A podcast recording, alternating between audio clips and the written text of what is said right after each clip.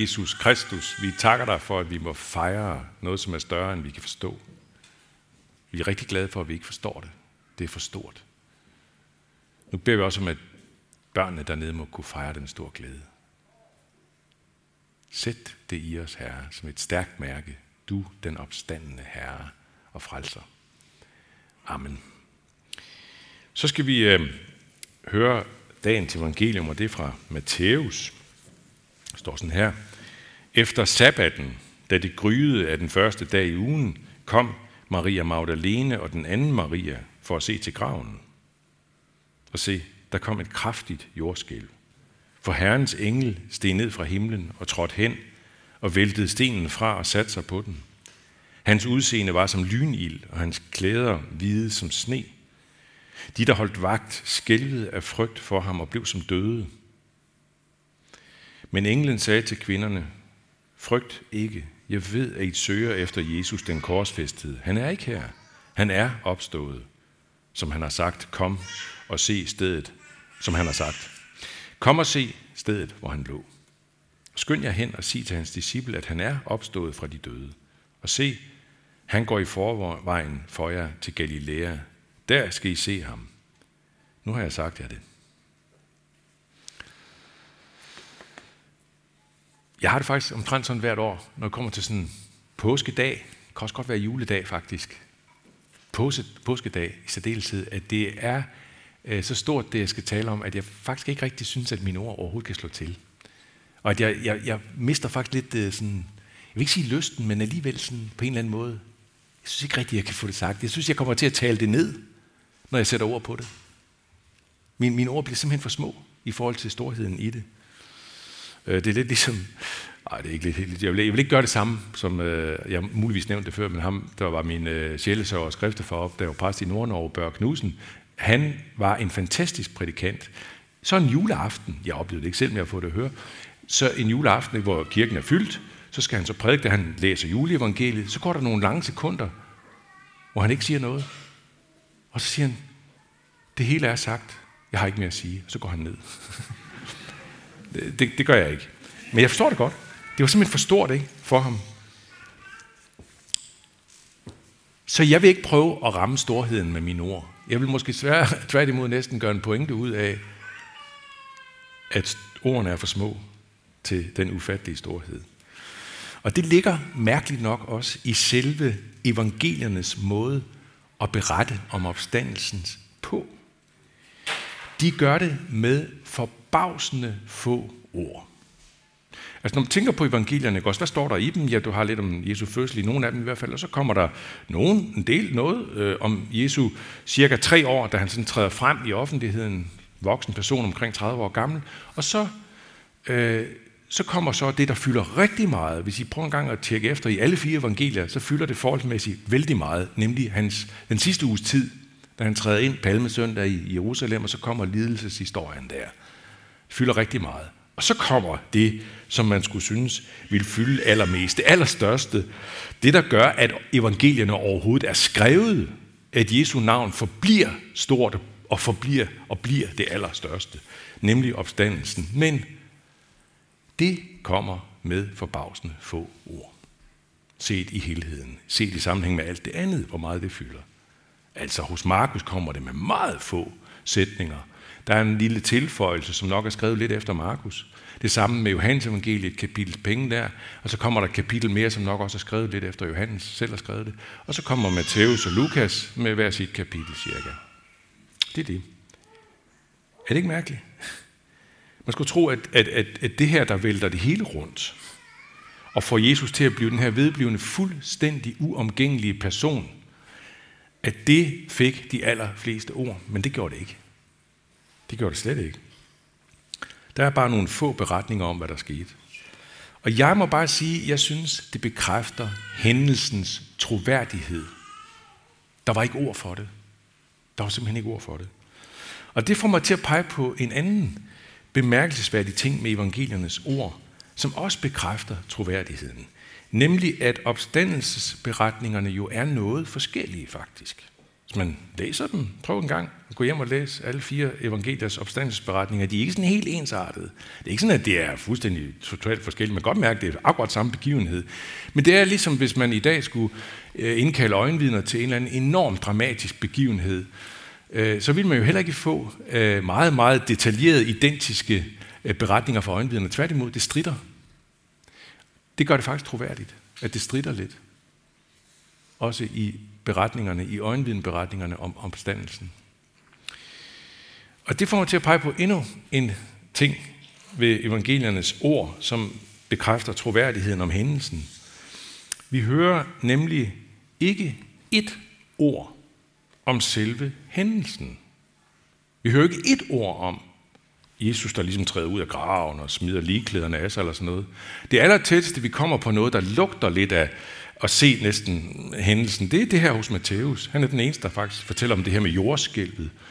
Og englen, der kommer ned og vælter stenen fra, og vagterne, der falder besvimet om nærmest ikke, af frygt, og kvinderne, der muligvis, det kan vi ikke helt finde ud af her, øh, ud fra teksten, om de ser det der eller hvad. Det er det, det, det, det tætteste, vi kommer på. Men det interessante er jo, at vi mangler det væsentligste, nemlig selve hændelsen. Det er tværtimod meget bemærkelsesværdigt, at englen fjerner stenen, mens muligvis kvinderne ser det, muligvis ikke. Men det er jo ikke der, at vi så får at vide, at så går Jesus så ud af graven, for nu, nu bliver stenen fjernet, nu kan han godt komme ud. Nej, nej, nej, tværtimod. Han er ude af den. Det er kun for, at de skal forstå, at graven er tom. Gå ind og se, siger englen. Gå ind og se, graven er tom. Og gå så ud hjem og fortælle det til de andre. Den er tom allerede. Der findes nogle skrifter, øh, som er sådan 100, måske 150-200 år ældre end de fire evangelier, altså skrevet et stykke længere hen i andet århundrede, måske tredje århundrede også. For eksempel et, der hedder Peters evangelium. Det var ikke Peter, der skrev det, men det gav det jo lidt status. Han var død for længst. Peters evangelium, som beskriver ret detaljeret, hvordan Jesus blev levende. Men det gør de ikke. De fire autentiske kilder. De kunne ikke. Hvor meget de måske gerne havde villet gøre det, for ligesom at gøre øjenvidneberetningerne sådan mere øh, ja, detaljeret og troværdige på en måde, ikke? Overbevisende. Men de så det ikke. De så det ikke ske. Det ufattelige, det skete uden for deres synsvide. Så de lader være med at prøve at opdigte noget. Og så en fjerde ting også omkring det her med troværdigheden i ordene. Nemlig det der med, at kvinderne er de første vidner. Det bekræfter også teksternes troværdighed. Hvorfor? fordi at kvinder i almindelighed i Jesu samtid i antikken ikke blev regnet for at være troværdige vidner. Kunne ikke rigtig trækkes ind i retssammenhæng. Der var de ikke kvalificeret til. Det kan man jo så tænke lidt over. Ej, det skal vi ikke tænke over. Men, men øh, i hvert fald, sådan var det dengang. En af de tidlige, tidligste meget, meget store kristendomskritikere, han hed Kelsos. Han er fra midten af andet århundrede. Et af hans argumenter imod kristendommens troværdighed, det er præcis det der, at kvinderne var førstehåndsvidner, sikkert noget vås, siger han. Det, kan, det, det gør det jo fuldstændig utroværdigt. Ja, og lige netop derfor er det troværdigt. Fordi man fortæller det, som det var, uanset at det sådan set forringer troværdigheden. For det kunne ikke gøres anderledes. Sandheden skulle fortælles. Punktum. Og så lige en femte og sidste ting om det her med troværdigheden i ordene. Nemlig selve det forhold, at det overhovedet er skrevet. Det lå ikke en millimeter i forestillingen om Messias, at han skulle dø og så opstå. Det var ikke sådan noget, der på en måde lå lidt og, og, og ventede, og det, så håbede man på det. Overhovedet ikke, tværtimod. Der var efter, i flere årtier efter Jesus, der var der en række messiaser, som trådte frem, og som faktisk skabte nogle folkelige bevægelser, akkurat som Jesus. Næsten alle sammen blev dræbt eller henrettet og bevægelserne døde ud, hver en. Og der var ingen af dem, der på noget som helst tidspunkt sagde, at han var opstået fra de døde. Ingen. For det var fuldstændig utænkeligt set ud fra et jødisk synspunkt. Det lå aldrig i kortene, at Messias måske nok skulle dø og opstå. Aldrig. Og derfor kom selve beretningen om Jesu opstandelse, den kom ud af, ja, enten ingenting, eller også ud af, at det faktisk skete. Det var fuldstændig grænsespringende, at nogen overhovedet kunne finde på at sige det og komme med den påstand. Den korsfæstede Jesus er blevet levende igen. Og så kunne jeg bare fortsætte.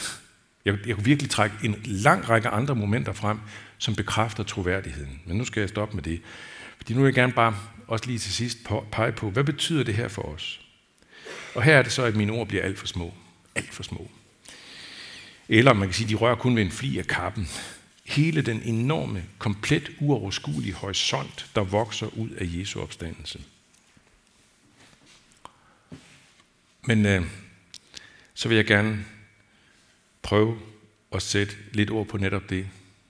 Den ufattelige horisont. Og det vil jeg gøre ved at starte i en meget lille horisont. Øh, Borgen-sæsonen, har nogen af jer set den? De otte. Øh, den sidste, den seneste sæson. Åh, oh, der er der nogen af jer, der har set den, er der ikke det? Jo, oh, oh, godt. Den er udmærket. Og øh, for jer, der ikke har set den, og jer, der har set den, så ved I godt, den bevæger sig mere og mere ind i, i, i mørkt, i sådan mørke, mørke sådan magtsygens mørke, kan man sige. Det er det, den bevæger sig ind i. Og man tænker, når man sådan begynder at komme hen mod sidste øh, episode, 8. der, ikke, så tænker man, det, det her det, det, det ender i noget meget mørkt, eller i hvert fald noget gråt, noget, der ikke rigtig ender lykkeligt på nogen som helst måde. Og så sker det min sanden. Det ender lykkeligt. Sådan for de allerfleste af dem, ikke? dem man holder mest af i, i den, det ender lykkeligt. og min første reaktion, det var, nej, nej, hvor er det godt. Jeg blev simpelthen så glad. Jeg synes, det var en dejlig slutning. Nå, så lagde vi os hen og sov, fruen og mig. Og så næste dag, så tænkte jeg alligevel, ah, det var måske lidt for tyndt og let. Lidt for meget hurtigt flødeskum til sidst. Uh, I bund og grund ikke særlig troværdigt. Og jeg kunne helt følge den uh, anmeldelse, jeg læste i avisen, som gik ud hen i postkassen. Der pegede netop lige netop på det der, og sagde, at det var en sukkersød afslutning. Ja. Yeah. Men hvorfor reagerede jeg så først med fornøjelse og ligefrem glæde i første omgang på den her lyse slutning? Fordi det sidder dybt i mig, at alt til sidst ender i lyset. Det sidder dybt i mig som en af dem, der hører til Kristus. I vores tid, der er der en tendens til, at hvis man skal skrive en velanset, velanmeldt øh, bog, en roman eller lave en film, Øh, som når øh, højden og som får de største priser, ikke? så skal det helst øh, ende i et ikke alt for lyst lys. Der skal være en realisme i det. Ikke? Man kan godt acceptere, at børnelitteratur altid ender glad og lykkeligt. Det vil faktisk være det modsatte, hvis man den endte mørkt og sort. Men, men ikke voksenlitteratur. Nej, det, det skal helst være. En af de helt store litteraturforfattere fra vores tid, ja, han døde så for en del år siden, altså men Tolkien, han der skrev Ringenes Herre, Hobbiten, en af de vidunderligste bøger, man kan læse, synes jeg. Han skrev engang et essay om det her, hvor han faktisk gør op med den tanke, at det helst skal ende lidt mørkt. Han siger i det her essay, at lykkelige slutninger, det er ikke en slags virkelighedsflugt, men det er tværtimod en måde at være mere tro mod virkeligheden på, end hvis det altid skal ende mørkt. Så siger han også, lykkelige slutninger, de indebærer jo ikke, at man, at man ligesom øh, øh, skøjter hen over alt det ulykkelige, alt det triste, alt det tragiske. Overhovedet ikke. Det kan beskrives skarpt og realistisk, men så kommer det et eller andet sted mod slutningen. Et vendepunkt. Et lysglimt. Det, som hjertet har længtes efter hele tiden gennem alt mørket. Og den længsel er forbundet med en dybere virkelighed, nemlig den virkelighed, vi var oprindeligt en del af. Paradiset. Det, som aldrig helt er forsvundet ud af vores krop og sind. Ja, af vores gener nærmest. Det sidder der paradis længsten. Og den længsel er for mange af os genopvagt enormt stærkt med Jesu opstandelse. Det var som om Gud åbnede et vindue ind i paradis for en kort stund. Jesu opstandelse, det var, og nu siger jeg bare i gåsøjne, bare et glimt af den paradisiske virkelighed. Af et menneske, som intet har med døden at gøre. Øh, jeg ved ikke, hvad I tænker, men jeg tror, vi generelt sådan tænker om Jesu opstandelse, om hændelsen som sådan vildt dramatisk, sådan en umulig hændelse på vores jord. Altså en slags Lazarus opvækkelse gange to, eller sådan noget, eller gange ti. Men vi får netop ikke, som jeg har sagt før, vi får ikke hændelsen beskrevet. Hvordan han langsomt vågner og rører på sig og lægger øh, ligeklæderne af sig, det hører vi ikke et ord om. Det gør vi faktisk med Lazarus, delvis. I hvert fald, han kommer ud af graven, og han står med ligeklæderne på og alt det der. Vi får ikke et ord om det med Jesus. Johannes, han beskriver i sin opstandelsesberetning, hvordan ligeklæderne bare lå der inde i gravkammeret, og det, der havde ligget om hovedet på ham, det lå sådan pænt et andet sted.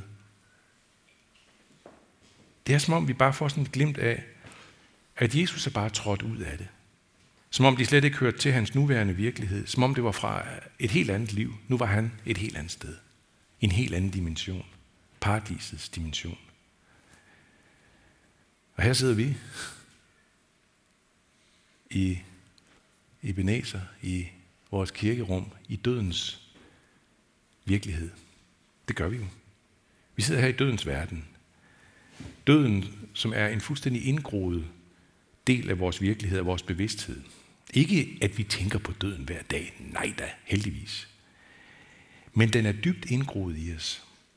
Hver en eneste dag i vores liv er præget meget mere af døden som et livsvilkår, end vi er klar over. I næste uge, så måske på tirsdag, for de fleste vedkommende sikkert, så vender vi tilbage til hverdagens slid og besvær og hygge og ja, de mange almindelige timer med små eller store udsving mellem lykke og ulykke, mellem, øh, ja, mellem tro og tvivl, tro og mistro, tro og vantro. Men ovenover det hele, eller man kan også sige dybt inde i sindet, der sidder opstandelsen i os. Længslen, håbet. Bare i en parentes, det betyder ikke, at borgen ikke godt kunne have lavet en bedre slutning faktisk. Fordi den er jo netop skrevet på dødens vilkår. Det burde den have været tydeligere med. Men det betyder bare, at vi aldrig helt kan vende os til halv- eller helt ulykkelige slutninger. Det kan vi ikke. Når vi har berørt bare en fli af Jesu kappe, så kan vi ikke lade være med at håbe på en lykkelig slutning. Og det gør vi klogt i ikke at lade være med at håbe på. For nogle uger siden, det var, jeg så det ikke selv, men Margrethe hun så det i tv, i en af de her ja, tv-avisen om Ukrainekrigen, så er der en ukrainsk kvinde, ung kvinde, som siger, midt i alt det der, er Gud for os? Hvem kan der være imod os?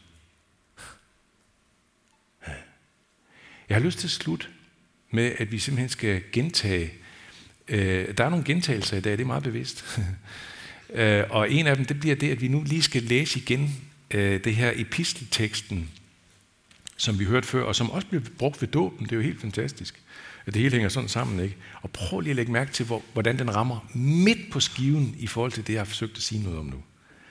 Lovet være Gud, hvor Herre Jesu Kristi Far, som i sin store barmhjertighed har genfødt os til et levende håb ved Jesu Kristi opstandelse fra de døde. Til en uforgængelig og ukrænkelig og uvisnelig arv, der ligger gemt i himlene til jer, som er Guds magt ved troen bevares til en frelse, der holdes rede til at åbenbares i den sidste tid. Da skal I juble, skønt I nu en kort tid, hvis det skal være, må lide under prøvelser af mange slags – for at jeres tro, der er mere værd end det forgængelige guld, der dog prøves i ild, kan stå sin prøve og blive til pris og herlighed og ære, når Jesus Kristus åbenbares. Ham elsker I, uden at have set ham. Ham tror I på nu, uden at se ham. Men I skal juble med en usigelig forklaret glæde, når I kommer frem til troens mål, jeres sjæles frelse. Og derfor siger vi lov, takker evig ære at være dig, vor Gud, Far, Søn og Helligånd, som var, er og bliver en sand treenig Gud, højlovet fra første begyndelse nu og i al evighed. Amen.